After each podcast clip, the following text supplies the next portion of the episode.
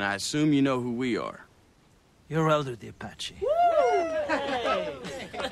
But weren't if you heard of us, you probably heard we ain't in the prisoner taking business. We in the killing Nazi business. And cousin, business is a booming. oh yeah. That leaves two ways we can play this out. Either kill you or let you go. Up the road a piece, there's an orchard. Besides you, we know there's another crop patrol fucking around here somewhere. That patrol were to have any crack shots, that orchard would be a goddamn sniper's delight.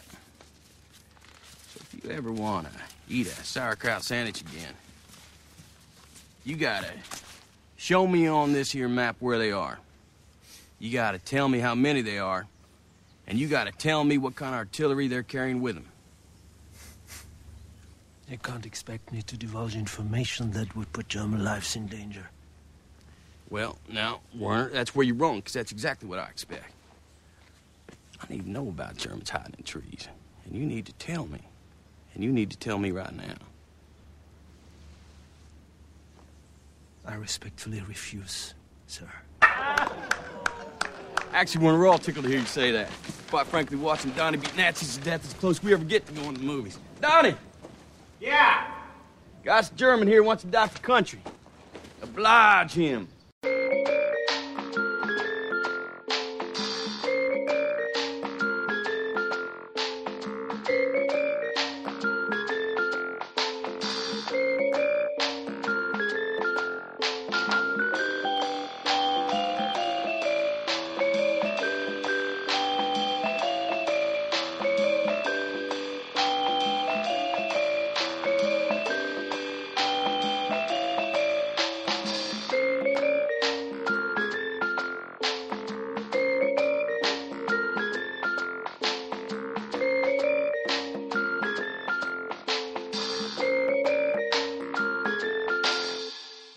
Trilogy in Theory. My name is Webb, and this is my co host Mike. And we wrap up our trilogy with the lovely Inglourious Basterds, uh, a, a film that I actually did get to see in theaters because it's semi recent. I saw it actually. Ooh, I think opening day. I may have cut work to go see it uh, Friday. There you go. Yeah, Friday morning, like a 10 a.m. showing where there's nobody else there. I called up my best buddy. I was like, "Hey, man, let's go see Inglourious Basterds. Like, yes, do it. And that's exactly what we did. It, it, I, and I was glad. It may have been my first Tarantino film in the theaters. What about yourself? Because I, I, didn't watch. I don't think I watched Kill Bill in theaters. I caught it after the fact. What What were you doing? I know. I know. I found the violence in the first Kill Bill to be a bit much at the time. Like I watched Pulp Fiction real early as a kid, as I mentioned last week, mm. and then all of a sudden I was like, "Boy, that was a lot." Uh, I watched the uh, the DVD uh, Kill Bill, and I was like, that's that's a bit much for me. Uh, now, it you know, it, it's an afterthought. So, Death Proof, are you counting that? Did you miss that one as well? The Grindhouse experience. I absolutely missed. I mean, look at the box office numbers. Clearly, I didn't see it. yeah, yeah. Given their numbers, I would have noticed if Webb added his eight dollar ticket to the total revenue. Uh, yeah, I actually, I'm I'm the um not total opposite you, but every time I rewatch this one, I lament that from Pulp Fiction on, which I also saw way too young. Uh, I'm a bit older than you, so I was taken to the theater by my mother at the age of 12 to go see it. Nice. Um, and she insisted that I see it. She's like, "You, this is gonna blow your hair back. Uh, you're, you know, you're a movie guy and she she covered my eyes during the gimp sequence, which actually just made it worse because then then I'm just operating off of what I'm hearing, which is I think is worse than what what you actually see. Um, but uh, from that point on, uh, I have a memory of seeing on Christmas Day Jackie Brown opening day for that with my dad. That was the he took just me and him on Christmas. So jealous. Packed theater, uh, great way to see it. Uh, Kill Bill, I'm seeing them uh, midnight showings, you know, when they used to do those type of things. Uh, and uh, Grindhouse, maybe not midnight, but I remember seeing it opening weekend with a big group of people. Bastards is the one, the only one I didn't see opening weekend, and it's because the um, person I was dating at the time, I think they had to work or something, and then something else came up and it's delayed. And did I hold that against them? Yes, I still do to this day. Like, that's not the reason we're no longer together. But every time I start this movie, uh, why I don't know why that would affect my enjoyment of it now, knowing that I didn't see it the earliest possible time, but it still does. I feel like I I did some harm to to QT here. But this is um, one. The only thing I remember Punt's release was a little bit of pushback because I think it's from the Tarantino kind of bros. That the do you remember the trailer is just the Brad Pitt speech Yep. about all the mischief and mayhem they're going to cause to the Nazis, uh, intercut with all the violence and the shooting sequences. I remember there being a little bit of pushback because uh, some of my friends saw it, and I'm seeing some online reaction uh, saying, eh, it's not like as badass as we thought it was going to be, and there's not as much action, and all you know, trailers misleading, and so I was like, kind of like, huh. But the opposite way, I'm like, oh, so it's probably a lot better than what the trailer. Yeah. You know, the, the the thing I saw with that teaser was like, yeah, it's a cool teaser, but is it just going to be the uh, the final car chase of Death Proof for two plus hours? Like, because that that could be great, but what we actually got was, you know, we talked a little bit about Get Shorty last week being kind of meta. This is very meta as far as Tarantino's look at how uh, films and real life interact, and his his own you know personal movie geek, I think, fantasy of uh, movies being to being able to have the power to overtake reality uh, in his particular fashion. So uh, I think it's safe to say this is probably my favorite Tarantino movie. It's the one I go back to the most. I think Pulp Fiction will always have that place in my heart because of my mom taking me to see. Uh, I guess my first man on man rape sequence, or at least hear it.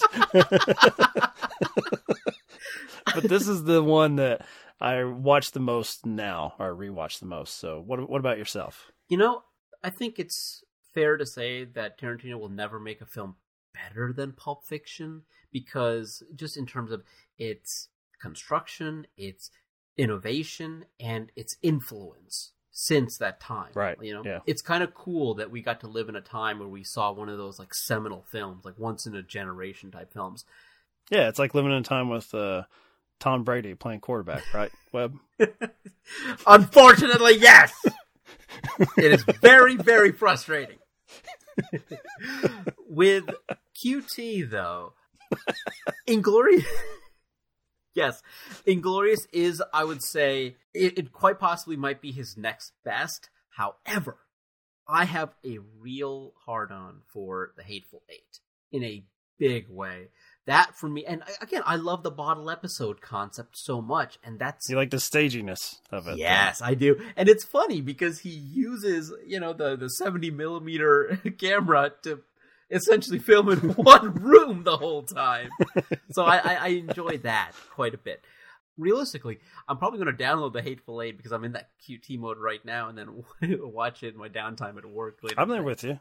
Me, uh, after I'm done doing my, you know, my podcast work, after I take off the hard hat and come out of the, the coal mines to produce this riveting content for all of you ungrateful bastards out there, uh, me, me and the wife are gonna rewatch Django, which is my least favorite of Tarantino's work, and the one that I've never actually rewatched. I only have a theatrical experience, and so we're gonna, I'm gonna give that a go because I'm just in the mood right now. My wife loved Django. She had a great time watching it. We were unable to watch it in one straight sitting. I think it might have taken like three sittings to watch it. Just uh, no fault of our own. Just stuff came up. But she had a great time. It's also his longest film, right? I think. Oof. Well, depending on how you view Kill Bill. Yeah, that's fair. I also uh, agree with you. I think Django is his worst film. It it and honestly, I think it actually works better uh, watching it in parts because the film is very much broken up into sequences, and so is Inglourious. But somehow he gets away with it in Inglourious Basterds. It is very much here are five different set pieces, and the story kind of comes together beautifully at the end. With Django, it's just kind of like here's a scene, here's another scene, and here's another scene, and then there there there is a inherent lack of cohesion for me with Django, and it very much feeds into that bro mentality. Like, isn't this badass? It's really like what a twelve year old's version of badass is. That's what Django is to me. It hey, it has very very haunting images because Tarantino can't not create amazing content. That's just the real. That's that's what it is. Just like Tom Brady can't not ruin my playoffs every year. I want to uh, put out there, just you know, for listener, for continuity's sake, we are recording this before the Super Bowl, so we're not speaking on the events of the Super Bowl, just on yet again the mere appearance of Tom Brady in his tenth Super Bowl. I just want to get that number in there for you, Webb. Thank you, I appreciate it. Inglourious Basterd somehow manages to be a wonderful, cohesive film. And I think the reason for it is because it's not exactly what those bros wanted. The one word that sticks out to me with Inglourious Basterds is tension. Every single sequence, I guess apart from one, and uh, it is uh, chapter two, the actual introduction of the bastards, there is an incredible amount of tension throughout this film. And one of the things that I've heard quite often is that the first uh, chapter, uh, Once Upon a Time in Nazi occupied France, is might be his like best directed work. Uh, and, and I can't say yes or no to it. I, I certainly can't deny it. it. It's really incredible, really fascinating. Well, you would say that, right? Because uh, that's giving you the Hateful Eight in just one compact scene. It's it's just in a room. That's right. It's just two men. Uh, you know, the best thing I like about this film is shared to some degree with Hateful Eight, which is it's all about what's being said and unsaid between characters. Um, in in this film, it's a little bit more of a plot point as far as the language barrier. Uh, who can, and as dumb Americans, uh, none of us can speak any, any language other than uh, Brad Pitt's uh, horrific but enjoyable Tennessee accent Lovely. he puts on display here. My wife, uh, you know, even as to some degree a Southerner, because Kentucky is kind of that border uh, line. I think for the most part, the rest of the nation we are considered the, the deep South, Kentucky, even though we're right there on the edge. Um, yeah, but you're in a major city, though. My, you're in a major city. One of one of two in Kentucky. but, right, but uh, yeah, there seems to be bubbles. There are bubbles, uh, you know, throughout uh, the, the, country. Blue. There are two two blue bubbles in the state, and I'm in one of them. Yes, I'm shield. I'm in the Stephen King like dome. Uh, actually, most of us living here wish we could put a dome our city. but even setting all that aside as far as our location and sometimes myself being a little bit aggravated with the really coarse southern accents that these properly trained actors who grew up in New York and California and London attempt to put on. Pitts is, while maybe not authentic, is certainly one of the most entertaining. And I think he gets he gets the personality and the bravado right, if not the actual accent. And my my wife I feel like she, uh, you know, to go back to Purple Rose of Cairo, she wants to to leave this world and go be with Aldo Raines every time she she watches this. it is strangely fun. I think was another maybe another criticism I remember like oh Tarantino was going to take this horrific event and put it through his particular lens, making it this making it Kill Bill, you know, except for World War II. And there's a little bit of that, but the the way he saves it for me is that he makes it Shoshana's film. Ultimately, Shoshana is the hero of it, and the bastards themselves uh, provide the humor. And I think that was probably maybe a little bit offensive to the the bros. That wait a minute, uh, Aldo Raines and his his his guys they're they're the goofballs. They're the ones that other characters kind of make fun of. Like they, I it was interesting to me that Brad Pitt in both films in the QT universe is like the biggest badass in the room. He walks in and he has a reputation of being a badass. but he's also played goofy at moments like not to spoil Once Upon a Time in Hollywood, but his biggest badass moment in that film in the climax, he is under the influence and not at his full senses. And I really like that Tarantino does that, that he puts this movie god on screen and chips away a little bit at him and says, no, no, no, look over here. And here's an even bigger badass, but you just don't even see him coming. And that's, that's Shosanna for me in this film, that she is waiting for her time. And then I love that she actually uses the, both the physical form of film as her weapon of choice, but also as the way she delivers her message. I love it. I love the the the, the Revenge of the Giant Face chapter is is glorious in title and in execution. Well, you know, if, if the bastards and Operation Kino never even happened, it would have been much more efficient because uh, Landa would have no reason to suspect anything. And everybody would have been locked in the building and it would have burned down. So, really, the bastards are getting in the way of Shosanna's plan. However, if you are of, because uh, me and my wife had this conversation where, you know, she was throwing out there that, uh, you know, she's kind of lamenting that uh, Eli Roth, and unfortunately, I don't know the other actor's name. That's one of the two bastards in the theater. You know, meet their demise in that sequence, and you know they could have uh, you know, like you're saying, Shosanna's doing most of the heavy lifting for them by burning these Nazis to the ground. But if you have to go out, I can't imagine, especially someone uh, with that sort of cultural history. There, there just had to be watching this film. Um, this great. I think Eli Roth even said that he grew up like wanting to be in movies so he could kill Hitler, he could, yeah. and that he actually got to play a character riddling Hitler's face with bullets. And uh, I think it's, I think it's, it's, it's excessive, but it's as close to being necessary excess I think that Tarantino ever gets is that entire sequence. Yes, and this is uh, one of the best things about the Inglourious Basterds chapter is I, I guess one of the more underrated aspects of Tarantino's craftsmanship is that he's able to create excessive violence and have you kind of cheering alongside with it. It's a rare feat to do. And even my mother, who actually my most recent viewing, I started watching it by myself and uh, my kid was uh, asleep, finally down for a nap, and I was like, all right, I'm gonna put it on and watch it. And I got through like a chapter and a half, and I was like, you know what? Mom's coming over for dinner later tonight. I think she would dig this. She already likes historical films, and this is kind of a weird twist on it. And so I stopped watching, and I watched it again with her. And she was into it hardcore. You know the scalping scene. She's like, she was very audibly like, "Oh wow!" She kind of had to turn away briefly, but still, when when it was time for dinner, we had to take a break. She was like, "Oh, damn it!" and she quickly ate dinner to get back to the movie.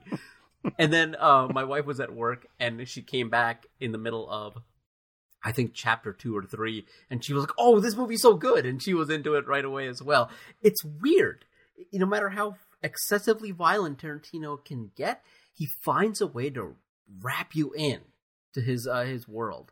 Uh, really, really, just damn it, yeah, the I I, I want to say this is so close to Pulp Fiction as possibly his best, if not his best. Eh, you know, the, the, reason I say that is simply because of influence. Like Pulp Fiction changed the game. Inglourious Basterds probably didn't change the game, but damn, it is it is a reflection of what a what a director Tarantino is and what he can do. Uh, now, I mean, he's never gonna have issues with budget. He's never to have issues with cast. He's to ultimately do whatever he wants for his possible final film. I don't know what's going to happen. So, uh, Bastards is just another great, great flick uh, all the way through. Just so, so rewatchable.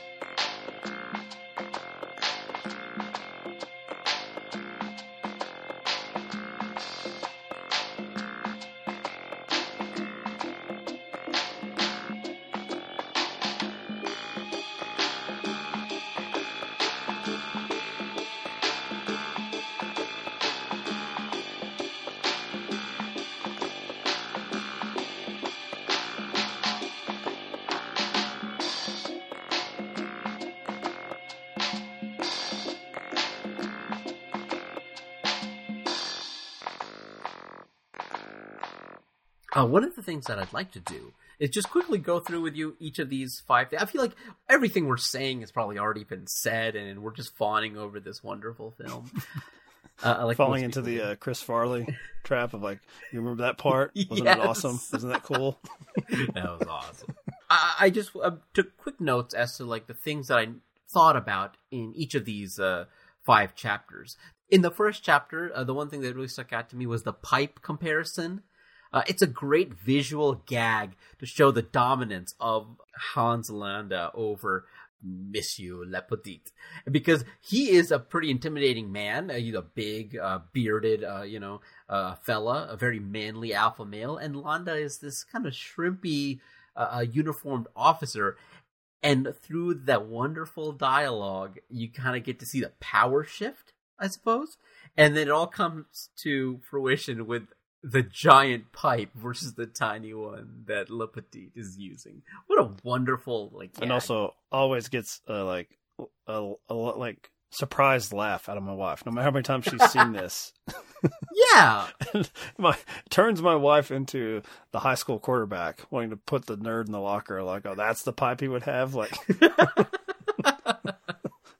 yeah. a spiteful laugh for sure. In the second chapter, the violence, as I mentioned, uh, even though like you lose a little bit of the tension because chapter two is kind of the fun chapter. It's the fun chapter because you're getting introduced to these wonderful characters. You've got the trailer of the film right there. It's a great, great soliloquy, I guess you would call it. And I guess the tension is in the moments leading up to the violence, the buildup of the bear Jew as he enters. What? Oh my gosh, it's so theatrical and it's so cinematic. And he, and and Aldo the Apache even references it kind of in its sly way. I think it's a I think it's a great nod that Tarantino does. He's like uh, watching the bear Jew go to town on Nazis, like the closest thing we have to going to the movies, and it's such a great line. And the moment where he's setting him up, he's got the bat right there up against uh, the German officer's head. I'm just like, oh my gosh, like this is going to be the most violent thing. And it's not, I mean, it's not Kill Bill violent, but it's realistic. And the crack of the bat striking his skull. Ooh. I think it is more effective than anything in Kill Bill. Honestly. Yeah. You, I mean, you have Uma Thurman in a yellow jumpsuit and the helmet, and then the samurai sword. You know, you you expect some mischief to come about, uh, and I'm not saying that this action is not expected, but you're right. It's one of the times that it is the violence is grounded in some reality, where it, it is a man taking a big stick and crushing someone's skull. Um, you know, it's, it's someone not fighting back. the Nazis are probably like the only the only people you can do this to. I mean, it's, Right. it's just sad. I will say that on my rewatch in you know early 2021 is like shit. We've got fucking Americans wearing Nazi shit as they like you know protest their loser uh, former president losing yet again uh, every day. And this used to be the sort of agreed upon thing that everyone's like a Nazi bad guy going back to Indiana Jones. It's like a Nazi. We, we we punch them, we destroy them. That's that's that's it's all it's all fair. And so I, I think that I mean I, I'm sure Tarantino, if he wanted to, he could still release this now. He could do whatever he wants. Um, but it's more of a comment on my sadness with the state of our country that these once once agreed upon principles, even with all of our horrific history of racism, sexism, all of it, to say nothing of how we treat you know the workforce, especially in the midst of a pandemic. But yeah, Nazis used to be a thing. Captain America punches them on the cover. That's they're the bad guys. They're always the bad guys. And I do wonder if if this country's still up and about in you know in a generation in, in, in let's say half a century, could we see a film where it is about these specific times and the level of violence can be used almost as a joke, the way like Tarantino kind of uses it, and for entertainment value against some of the more despicable, you know, deplorables, as I'd like to call them, that are executing whatever they think is their stupid plan now. It, it really does make you think. I'm, I'm very interested in, in peeking in the future there.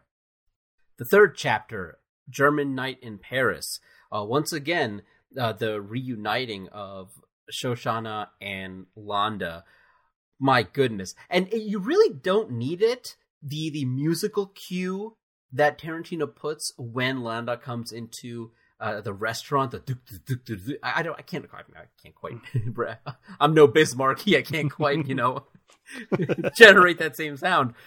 But it is unnerving. And my mother too, when she was watching it, she's like, "Oh my god, I knew it! I knew she was the girl from the beginning." It was it was it was fun watching uh, the film with that kind of uh, investment.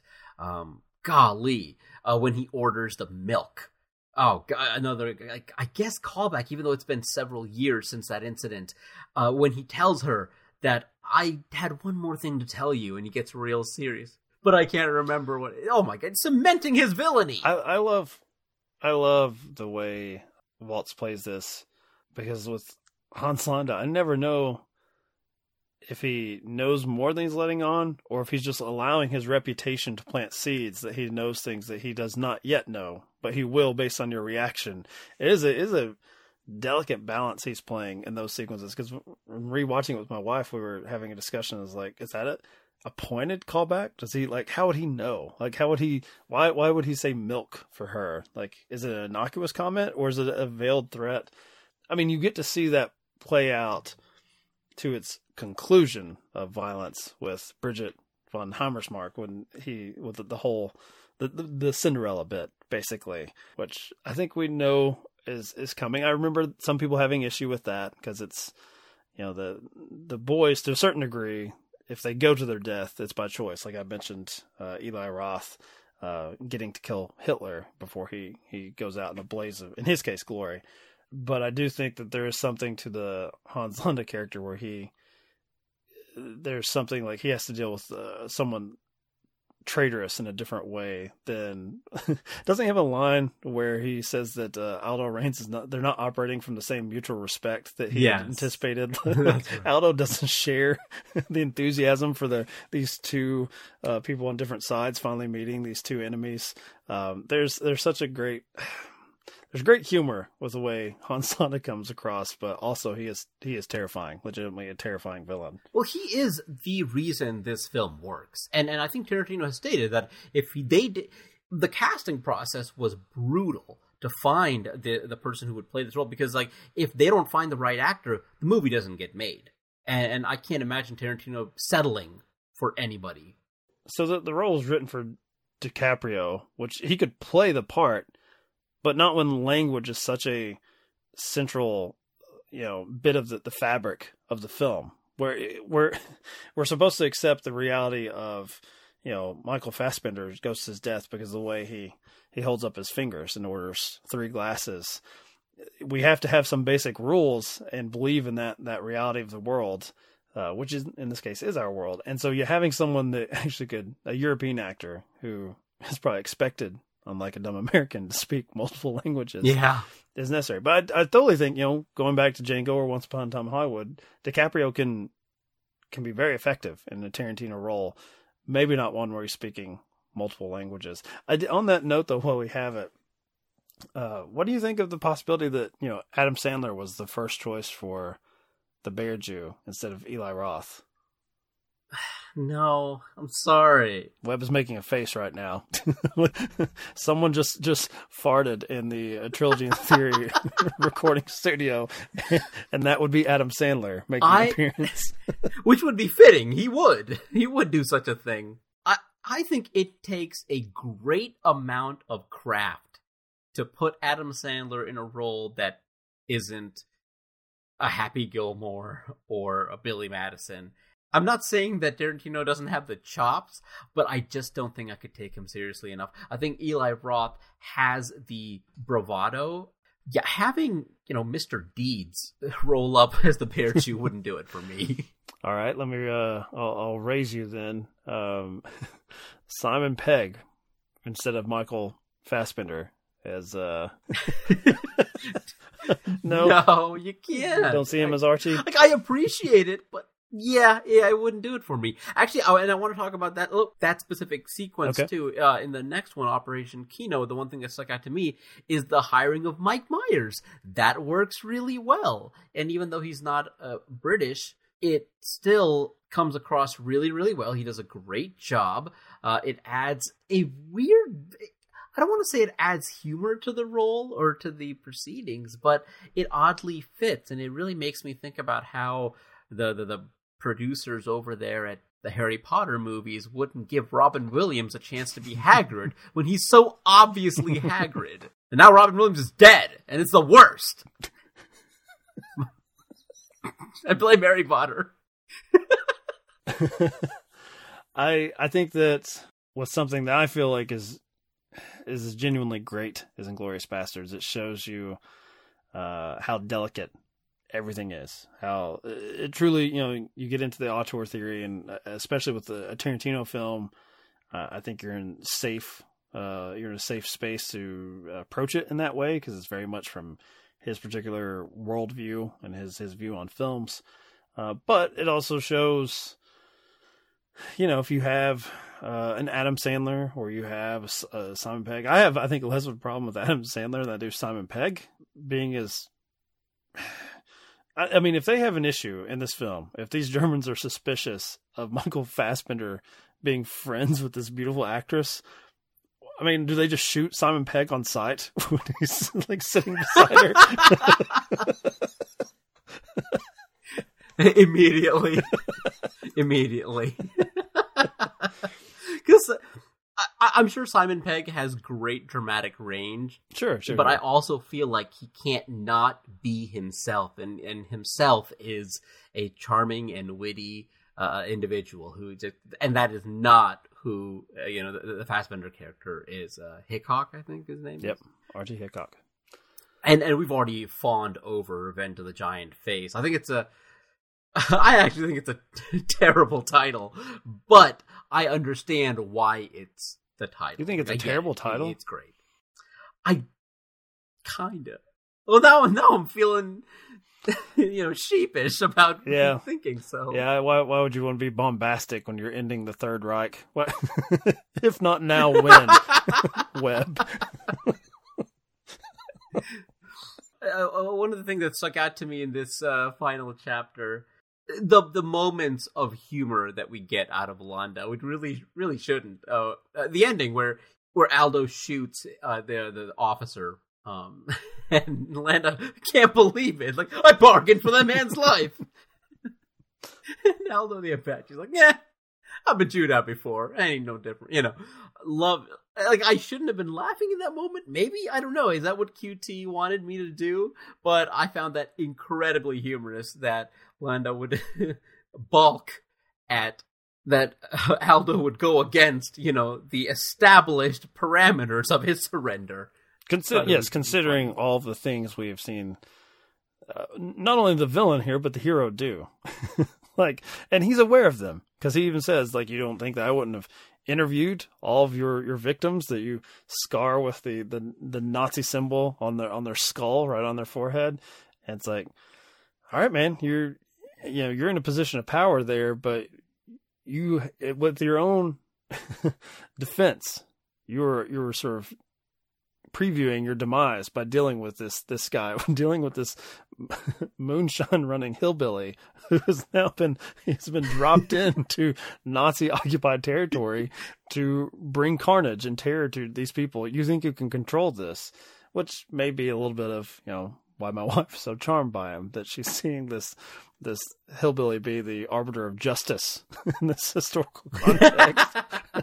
I I think that uh, you know when I said earlier maybe I'm in the wrong. Maybe uh, I you know would not get to be one of the the bastards only because I'm not of a Jewish descent, but uh, I guess our worldview differ because I feel like maybe Aldo the Apache here, uh, maybe he would like the current state of America because he seems quite adamant that if you espouse those views privately, he wants to know that publicly. He wants to know who the enemy is. Yeah. I don't know if he would bring the uh, the temperature of the room down because I think that no, not at all. you drop him in to one of those meetings. Uh, I don't know what's going to happen, but uh, it would be justified. I would say justified. What happens? Yeah. So, uh, do you think, Mike, that ultimately you like this movie? Is, is are we coming to any kind of a? Obviously, this is just uh, this is just so good. I'm and I might, gosh, this most recent viewing, I might have to do this annually. I don't know if I do yet, but it's just one of those movies that uh, it's kind of a feel good romp in the end after all that tension. Well, I'm glad we we started the month with our, our proper romance, the Purple Rose of Cairo, and we're like, oh God, you. what happens to that poor woman? We get to uh, you know putting a knife to someone's forehead, and we're like, you know that. I, I think that I I also forgive and kind of embrace the, the ego on display that Tarantino ends his film by having one of his characters say, "This may be your your masterpiece," and written and directed by Quentin Tarantino. I'm like, you know what? Call your shot. Yeah, there's this is why we have the story of uh, uh, Babe Ruth pointing like the ball's going over there, it's going over the wall, and I'll allow it this time. The movie is so good. I, I think it's perfect actually. So I love this movie, and I, I like the the ego on display. It's a callback to uh, to Boogie Nights when Paul Thomas Anderson also kind of operated with that same ego that he was just going for it. And so, yeah, I, I, I love this. It's probably not an annual watch because of the content, because I don't yearly need my dose of Nazis in my face, but maybe, maybe since, you know, what we ha- see happen to them, uh, be set on fire, machine gunned in the face, and permanently scarred. exactly. maybe, maybe it is a good time for it.